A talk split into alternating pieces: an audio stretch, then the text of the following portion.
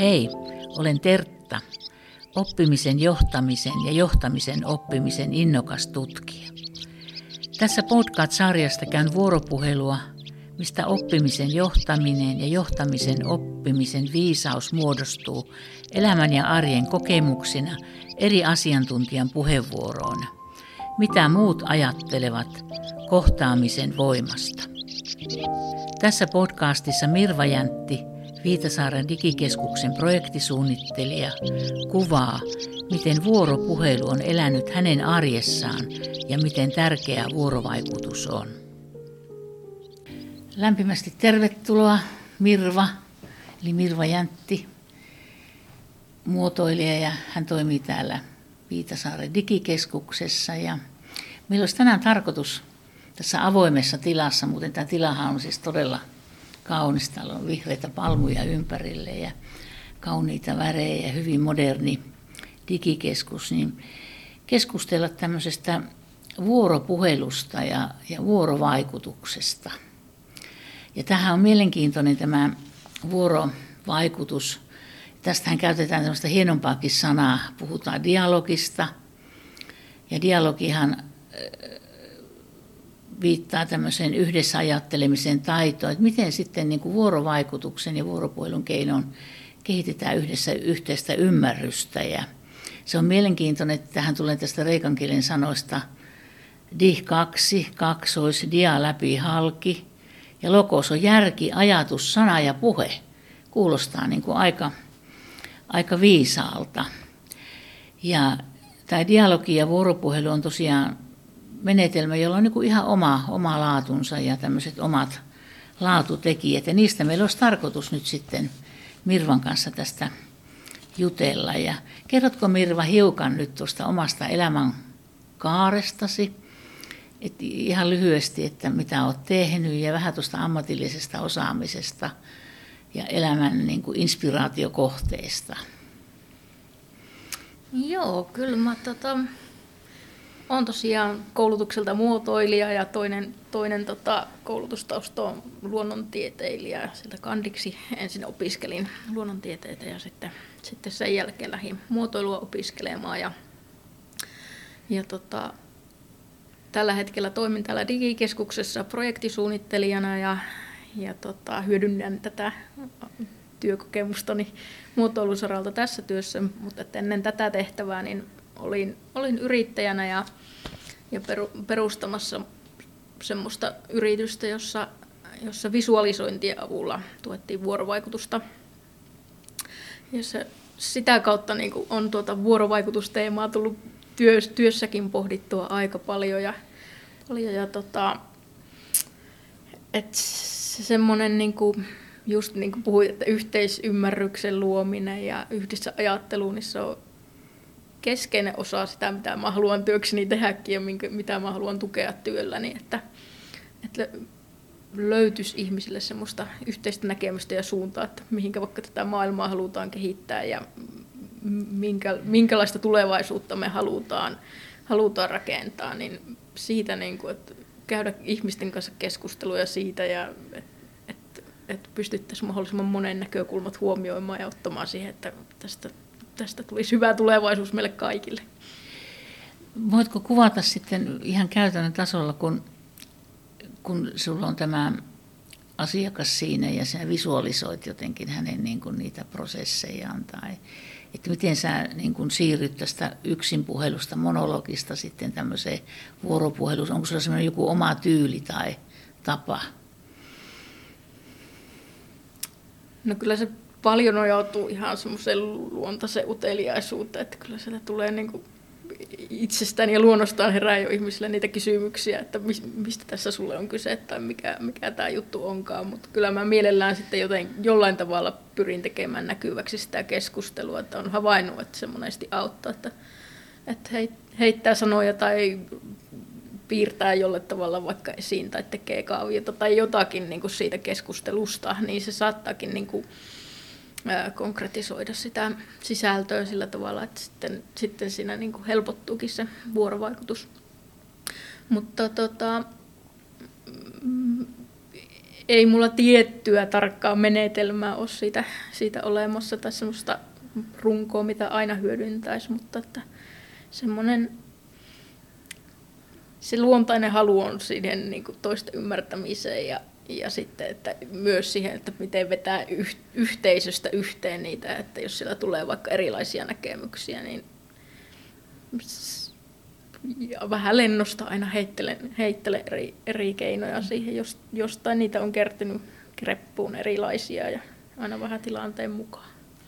Tuossa mä mietin tuossa, että vielä mikä sulla on lisäarvo, mikä edistää tuota dialogia, kun kuulen sinua nyt, niin on juuri tuo, että sä pystyt tätä visualisointia niin kuin hyödyntämään. Ja, ja jos mä muistelisin, mä joskus nähnyt niitä sun kuvia, ne on todella niin kuin kauniita ja inspiroivia ja iloisen niin kuin oloiset. Voidaan sanoa, että dialo- voitko sanoa, että dialogia voisi niin kuin kuvittaa? Totta kai sekin on mahdollista. Ja kuvatkin niin kuin ne on keino siinä, että tota, ne antaa tulkinnanvaraa. Niin se, se jättää sitä, että sanat on yleensä hyvin niin jämptejä, että tässä se on, mutta kuvien kautta sitten vielä siihen jää, jää tilaa keskustelulle ja sillä, että ei, ei ole yhtä oikeaa vastausta, vaan että siitä, siitäkin ihmiset pystyy niin kuin vielä sitten kertomaan, kertomaan niitä ja se jättää sille nimenomaan tilaa, tilaa vieläkin uudelle, että koskaan, koskaan ei ole maailma valmis eikä mikään, mikään kehityskohde täysin valmis, niin Aivan. se, että se pysyy käynnissä se keskustelu senkin jälkeen, kun vaikka joku päätös on tehtykin, niin Joo. se on semmoinen jatkuva, jatkuva kehitys kaikessa oikeastaan. Niin.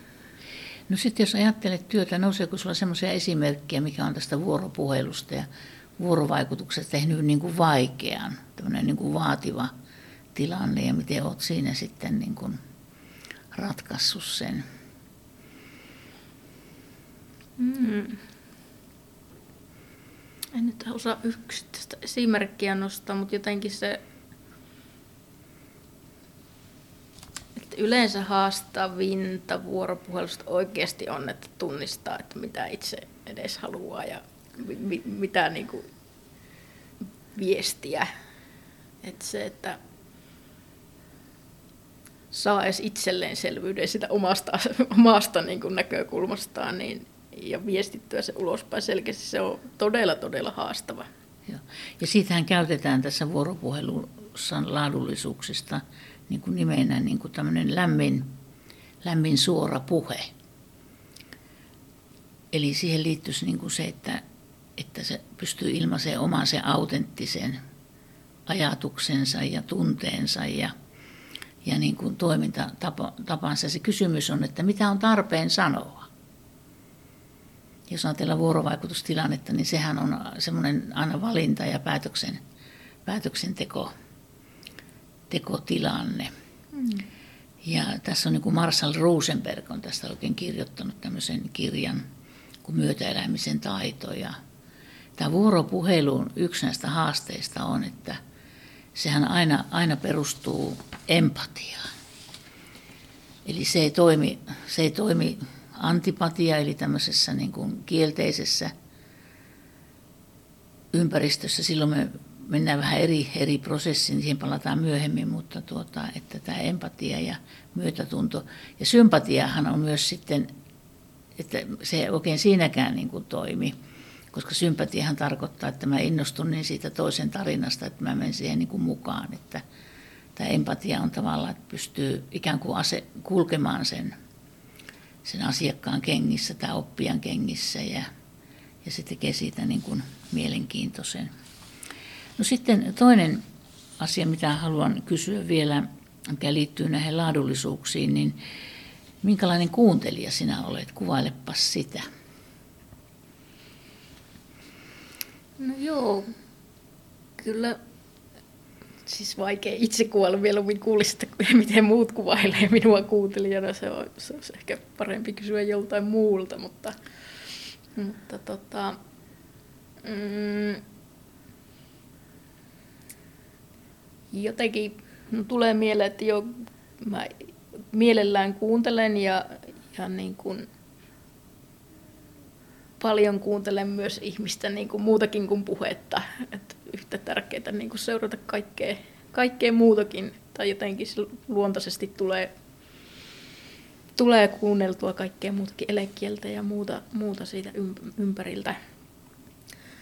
Että mä lasken kuunteluun, kuunteluun jotenkin semmoisen kokonaisvaltaisesti aistimisen. Mutta tota, kuuntelijana itsellä on ehkä ollut haastavaa sitten, sitten osoittaa sitten toisille, että kuuntelen ja että on, sitten sitä on joutunut vaikka niinku opettelemaan pikkasen, että, että ei pelkästään ole hiljaa kuunnellessa, vaan sitten myös ehkä niinku jollain tavalla reagoi siihen, että mitä toinen on puhunut ja osoittaa sen, että, että hän on tullut kuulluksi ja että olen ymmärtänyt se asia, mitä hän koitti kertoa. Että se, se on ollut semmoinen, mitä, mitä itse on ehkä viime aikoina lähtenyt vähän niin kuin enemmän itsekin kiinnittää huomiota.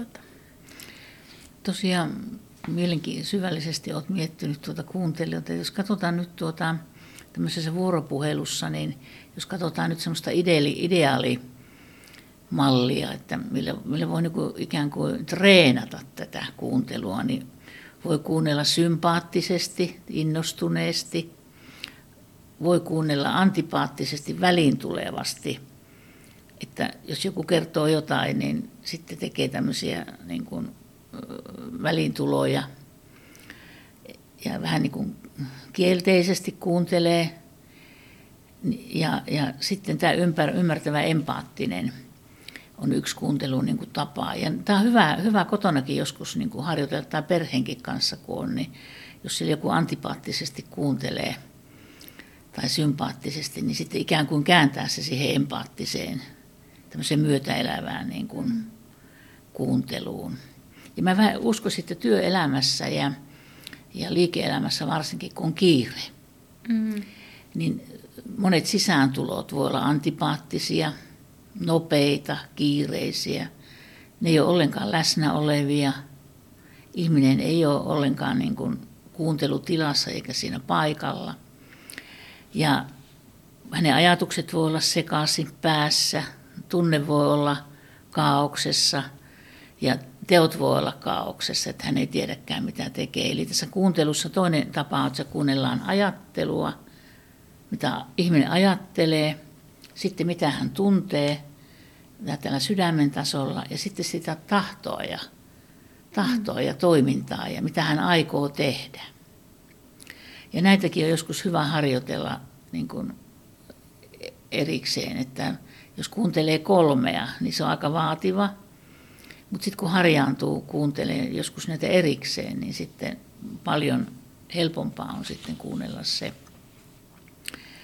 se kokonaisuus. Mutta nyt kun minä kuuntelin sinua äsken ja kuulin, niin, niin, niin mä kuulin sen sun kokonaisvaltaisen vuoropuhelu laadullisuuden. Eli mä jotenkin aistin, että sä kuuntelet myös niitä tunteita ja eleitä ja kehoviestintää ja, ja, ja otat niin kuin tavallaan niin kuin siitä kumppanista niitä merkkejä, että niin kuin missä, missä niin kuin mennään. Eli, eli tämä aistiminen, aistiminen on todella tärkeä myös tämmöisessä vuoropuhelussa. Ja tässähän tulee tietysti tämä moninäkökulmaisuus. Jos ajatellaan, että kuunnellaan kuudella eri tasolla, niin se on aina sitten haaste. Ja se todella vaatii oppimista, että se ei välttämättä, välttämättä tuota ihan, ihan luontaisesti synny. Ja on tärkeää kuulla ja tulla kuulluksi, että se on mielenkiintoista. Mä ajattelin, että mä voisin lukea tähän tuollaisen meidän, meidän tuota, Imo Internationalin niin kuin pääjohtajan runon kuuntelusta tässä niin kuin väli, välipiristyksenä, miten hän on kuvannut tuota kuuntelua. Hän sanoi, että kun kuuntelet, kuuntelet samalla itseäsi ja toista. Koskettaako jokin sinua? Tunnetko liittyväsi johonkin? Se luo luottamusta. Näetkö toisen valossa, kokonaisuuden ja kaikki on moninäkökulmaista. Se oli ja on, virtaa eteenpäin, virrassa, jota emme tunne. Olemme tietäneet ja unohtaneet.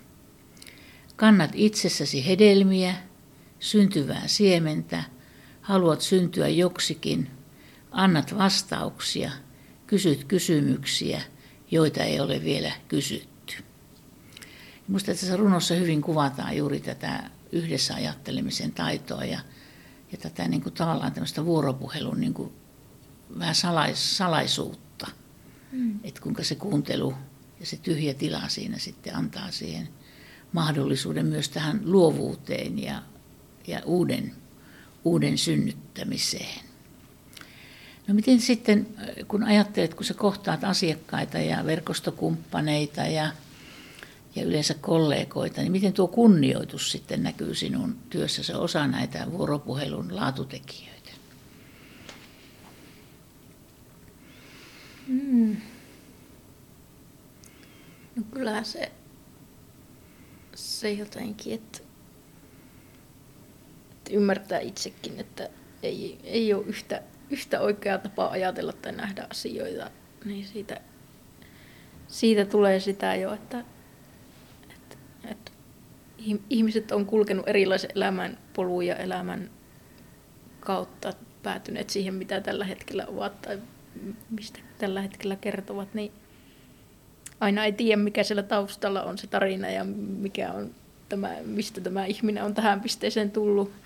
Niin jotenkin se hyväksyä ja ymmärtää se, se ihminen kokonaisuutena ja kunnioittaa sitä, sitä sitten, että mm, jotakin semmoista mulla tulee tuosta kunnioituksesta mieleen ja antaa ihmiselle tilaa kertoa se oma, oma näköimys asiasta ja kuulla se ja hyväksy se. Aivan. Ja ikään kuin arvostelematta. Mm. Joo. Tähän vuoropuheluun liittyy myös tuo haaste, miten katsoa, miten asiat on ilman arvostelematta. Mm. Onko hyvä vai huono? Kyllä. Et joko, Kyllä. Se on niin kuin helposti tulee näitä, näitä arviointeja. Kyllä, tuo on haastava kohta. Huomaan kyllä, että ei, ei itseltäkään aina onnistu. No mitenkäs sitten eh, sinun tuossa muotoilijan työssä, miten sä pidättäydyt muodostamasta oletuksia, arvioita, varmoja mielipiteitä? Kuinka hyvä sulla on tällainen niin kuin odottamisen, odottamisen kyky tämmöisessä vuoropuhelutilanteessa? No tuo onkin mielenkiintoinen ja tuossa niin kuin kyllä huomaa, huomaa tietyllä tavalla on oma ammattiroolinsa ja sitten voi olla omia henkilökohtaisia tilanteita, missä toimiikin hyvin eri tavalla. Että Kuvailepa yksi ammatillinen ja yksi henkilökohtainen tilanne, vähän erilainen. No joo, jos ottaa niin kuin ammatillisesti, siis on helpompi ottaa se rooli, että nyt, nyt mä oon siinä roolissa, että, että tota, mä oon tässä vaikka yhteenvetäjänä ja mun ei tarvitsekaan sitten niin kuin itse heittää tähän omia näkemyksiä ollenkaan, että mä oon vaan vetämässä yhteen muiden puhetta. Tai Kyllä. jotenkin näin, että silloin se on helppo niin kuin rajata ja kuulla toisia. Ja siinä tilanteessa on niin kuin helpompi, kun tekee tuommoisen rajauksen. Että se on ammatillisesti monesti, että siinä on alkuun jo määritetty, että missä roolissa sä siinä niin tilanteessa olet. Ja toki sitten no, useimmiten on niin kuin työssä se, että joku siinä tilanteessa on se keskustelun vetäjä ja vähän niin kuin ulkopuolinen siitä, niin se helpottaa sitä. Ja sitten toisaalta joskus, jos on siinä roolissa, että itse on vaikka osallistujana jossain keskustelussa, niin tota, onhan se silloin niin kuin, että silloin ne roolit on selvät, mutta sitten vaikka kotona, kotona kun on ja siinä lennosta tulee joku tilanne tai päätös, että nyt pitäisi päättää, että Esimerkiksi, esimerkiksi meillä on tiukkoja keskusteluja isän kanssa ollut siitä, että mitä niin kuin meidän niin kuin suvun, suvun tota, pitkään suvussa olleelle tilan tulevaisuudelle pitäisi niin kuin tehdä. Ja siinä niin kuin on niin vahvoja jo sitten henkilökohtaisia tunteita ja muuta mukana, että siinä niin kuin herkästi, herkästi tota, niin kuin unohtuu hyvän keskustelun periaatteet ihan, ihan toisella tavalla, että siinä on, siinä on niin, niin jotenkin kiinni ja syvällä tunteella mukana. Että... Aivan. Eli siinä tavallaan tuo tunne hätä, mm. hätä tulee niin kuin mukaan. Kyllä. Meillä tässä IMO International verkostossa on paljon asiantuntijoita, jotka tällaisessa tunnehätätilanteessa niin suosittelevat tämmöistä kuuden minuutin sisään ja ulos hengitystä. Ihan tietoisesti, että jos tulee tämmöinen tilanne, että toinen kiihtyy ja kumpikin kiihtyy, niin istutaan ihan rauhallisesti ja otetaan semmoinen kolmesta viiteen minuuttia tämmöinen hengitys, tila, hengittäminen ja sitten lähdetään niin kuin jatkamaan niin kuin keskustelua. Niin sitä voisi kutsua semmoiseksi niin kuin vuoropuhelun palautusharjoitukseksi, niin että sä, sä tunnetasolla ikään kuin siirrät itsesi siitä e- ehkä antipaattisesta tai ylisympaattisesta tilanteesta tähän myötäelävään, mm. Myötäelävän tilanteeseen. Sehän on hirveän mielenkiintoista. Sehän ei vie kuin se viisi minuuttia tai joskus kaksi minuuttia. Mutta se on niin kuin hirveän mielenkiintoinen, niin kuin, mielenkiintoinen kuin toimintatapa. Ja tässä vuoropuhelussahan tulee myös se, että jos halutaan eleganssia, kaunista sosiaalista laatua, että se vuoropuhelu ei ole repivää, riistävää, kylmää, koleaa, vaan se olisikin, olisikin lämmintä, lämmintä ja, ja tämä sosiaalinen lämpöhän tuo myös semmoista kauneutta, niin mä veikkaisin, että suomalaisessa työelämässäkin saataisiin kyllä paljon enemmän niin kuin asioita aikaisiksi. Lyhyemmässä ajassa, pienemmillä ponnistuksilla ja vähemmällä stressillä. Mm. Että, että sillä lailla se on, niin kuin, on, on mielenkiintoista. No sitten mä ajattelin, että mä kysyn sulta seuraavaksi, että nyt kun ö, sulla on seuraava asiakastilanne, onko sulla tiedossa, milloin sulla on seuraava asiakaskohtaaminen? No joo, no tässä nykyisessä työssä niin tietyllä tavalla tämä on toisenlainen yhteisö tai ei, ei niin suoraan asiakassuhteita tässä, tässä työssä ole, vaan että tässä on yhteisö, jossa yhdessä opitaan asioita. Ja, ja. Et, tota, ö, riippuen sinun jatkokysymyksestä, niin tota, tota, että enemmän ehkä niin kuin tarkastelen ihmisiä, niin kuin, että ne voi olla, en niinkään määrittele asiakkaiksi niitä tässä, niin Joo. Mitä sulla oli mielessä? Niin? Mä lähinnä, lähinnä ajattelin, ajattelin sitä, että nyt kun me on keskusteltu tässä, niin onko tässä sinun tähän muotoilijan työhön tullut jotakin nyt sellaista, semmoisia vinkkejä, jotka sen seuraavassa tilanteessa uusina askeleina ottaisit, viesit toimintaan? Tuliko tässä jotakin sellaista? Mm ihan arjen toimintaan, seuraaviin yhteisöpalavereihin, seuraaviin vuorovaikutustilanteisiin?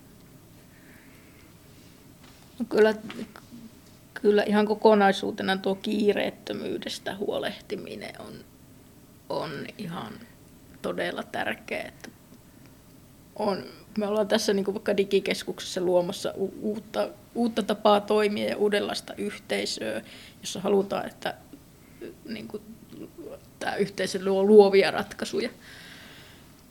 Niin kyllä mä tarttuisin tuohon, tuohon että pystytään niin kuin kiireettömästi kohtaamaan, niin se on niin kuin luovuuden niin keskeinen, keskeinen osa. Ja se, se vuorovaikutus siitä, siitä lähtee sitten niin kuin työelämässä ehkä toivottavasti uudelle urallekin. Että se, niin kuin, sä, sä kuvasit tosi hienosti tuota, niin kuin, että minkälaista työelämä voisi olla parhaimmillaan. Niin, että jotenkin, kun se kiire on kadottanut niin paljon siitä valitettavasti, niin toivottavasti tässä työssä pystyy, pystyy tukemaan ja vaikuttamaan siihen, että, että pystytään myös pikkasen hidastamaan tahtia ja sitä kautta sieltä saamaan sitä luovuutta, luovuutta mm. kukoistamaan, että ihmiset pystyy oikeasti kohtaamaan läsnä olevasti toisiaan ja sillä empaattisella tasolla, niin kyllä tuo oli niin kuin tosi hyvä yhteenveto sulla siitä, siitä äsken, niin siihen okay. mä kyllä tartuin ja to, aion ottaa siitä vähän eväitä tähän työhön. Hienoa. Sitten mä vielä mietin tuosta äh, kiireettömyydestä, että semmoinen hyvä resepti, mä oon saanut tämän tämmöiseltä eräältä kollegaltani, tämä vinkki, jota mä koko elämäni on niin kuin käyttänyt, joka sopii niin kuin palavereissakin. Sen nimi on viisi minuuttiset. Ja, ja voi olla ihan virallinen bisnespalaveri, voi olla ihan yhteisökokous, voi olla perhepalaveri – niin ideana on se, että jokainen saa viisi minuuttia puheaikaa. Jos ei halua puhua, niin on viisi minuuttia hiljaa. Mutta on tämä aika käytettävissä ja siinä voi käyttää sitten kynää tai mitä, että kun oma aikansa käyttänyt, niin antaa merkin kynän vaikka toiselle tai, tai pallon toiselle, että nyt on sun puheenvuoro. Ja sen kun muutaman kerran tekee, niin se avaa ihan uuden tietoisuuden niin kuin näihin vuoropuhelu, vuoropuhelukeskusteluihin. Et sitä mä niin kuin suosittelen, suosittelen. Ja silloin siitä ei tule kilpalaulantaa. Ja silloin siitä tulee sellainen tilanne, että joku ei ota sitä tilaa itselleen. Puhuu koko ajan, on suuri tähti, kertoo kaikki omat tarinansa. Ja muut sanattelee mielessä, että mä en saa niin kuin ollenkaan niin kuin puheenvuoroa. Ja, ja se on erittäin hyvä niin kuin, tapa oppia tätä vuoropuhelua ja, ja dialogisuutta. No sitten vielä näistä dialogin muodoista, niin sitten kun lähdetään syventämään, syventämään näitä, niin, niin tuota, että nyt on mahdollista, mahdollista myös käyttää tätä dialogia niin kuin ohjauskeinona. Eli, eli tuota, että niin kuin, niin kuin näissä päätöksenteossa, raamien luomisessa, liikevoiman luomisessa pystyy myös käyttämään niin kuin dialogisuutta. Että se ei ole välttämättä, välttämättä sitä, että, että puhutaan, puhutaan ja tehdään pelkästään niin kuin päätöksiä. Että se vaihe menee sillä tavalla, että ensin on tavallaan dialogisuus ohjaamisessa ja sitten tulee niin sanottu se päätöksenteko neuvotteluvaihe, että niitä voi niin kuin yhdistää. Mm. No sitten on konfliktiratkaisussa ja kiperissä tilanteessa dialogisuus on oikein hyvä ja nehän perustuu näihin prosessien konfrontointien ja vastatusten asetteluun, kun asiakkaat ei mene toivottu, asiat ei mene toivottuun suuntaan – ja siinäkin tuo dialogisuus on tärkeää, mutta silloin, silloin ollaan niin kuin sovittelemassa. Ja silloin ollaan sillä antipatian puolella. Mm. Silloin ollaan sillä riitaosastolla. Mutta siinäkin tämä dialogisuus ja vuoropuhelu on se ainut selkeä työkalu. Jos katsotte maailman presidenttejä ja sovittelijoita, niin kyllä ne käyttää tätä vuoropuhelua sovittelukeinona. No sitten on tämä valmentaminen, oppimisen johtaminen – jossa tämä kuuntelu on tärkeää ja, ja tavallaan se muotoilijana sä oot tietyllä lailla oppimisen johtajana. Siinä on tämä yhdessä luominen, oppimisen johtaminen ja johtamisen oppimisen prosesseja, että siinä on niin kuin monia niin kuin elementtejä.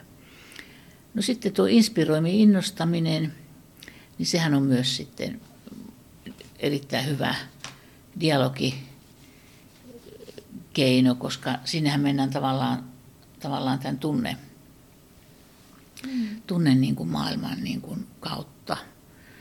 Eli, eli siinäkin, että pystyt niin kuin siihen myötätuntoon nostamaan itsesi. Eli niin kuin huomaat, että tässä, tässä pelataan niin kuin tavallaan tunnetasolla tämän antipatian, sympatian ja empatian mm. puolella. Ja silti tämä on aikamoinen työkalupka pakki, jos mietitään, voidaan käyttää ohjaamisessa – interventiossa, konfliktiratkaisussa, valmentamisessa, mentoroinnissa ja sitten vielä inspiroinnissa.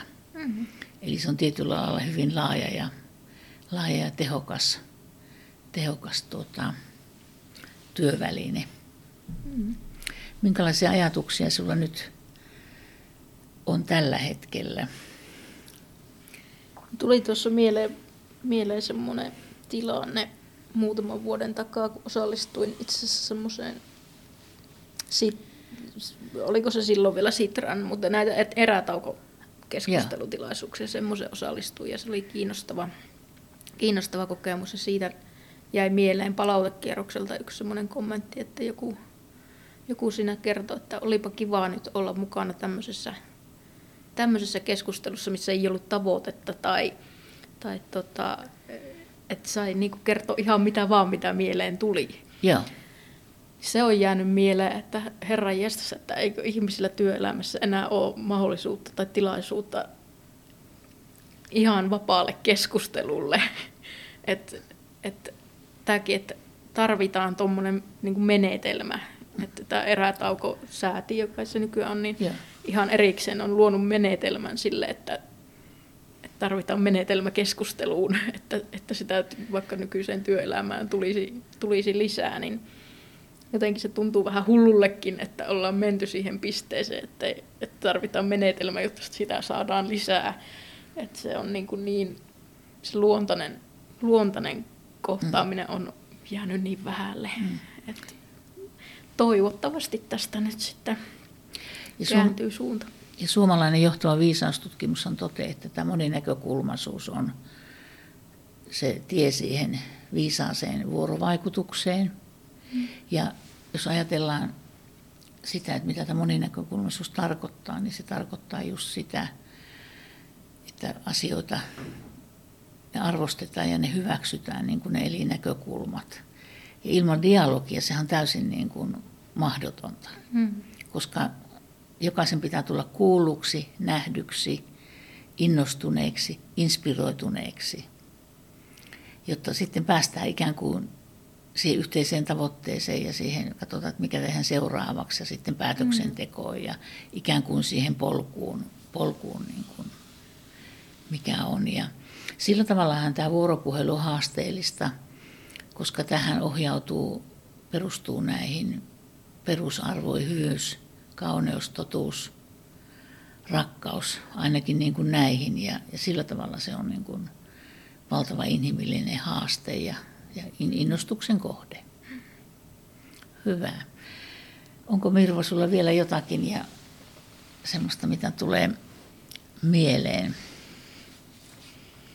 No tämä on aihe, mistä kyllä mielellään sinun kanssa keskustelisi vaikka, vaikka loputtomasti, mutta meidän täytyy ehkä, Joo, ehkä päättää tältä kertaa. Joo, ja kiva ja kiitos Mirva tästä dialogista. Oli aivan valtava hieno kokemus päästä keskustelemaan vuoropuhelun kanssasi ja sitten erityisesti täältä täällä digikeskuksessa. Kiitos Teemulle myös, että tämä mahdollistui tämä hieno sessio. Kiitos. Kiitos.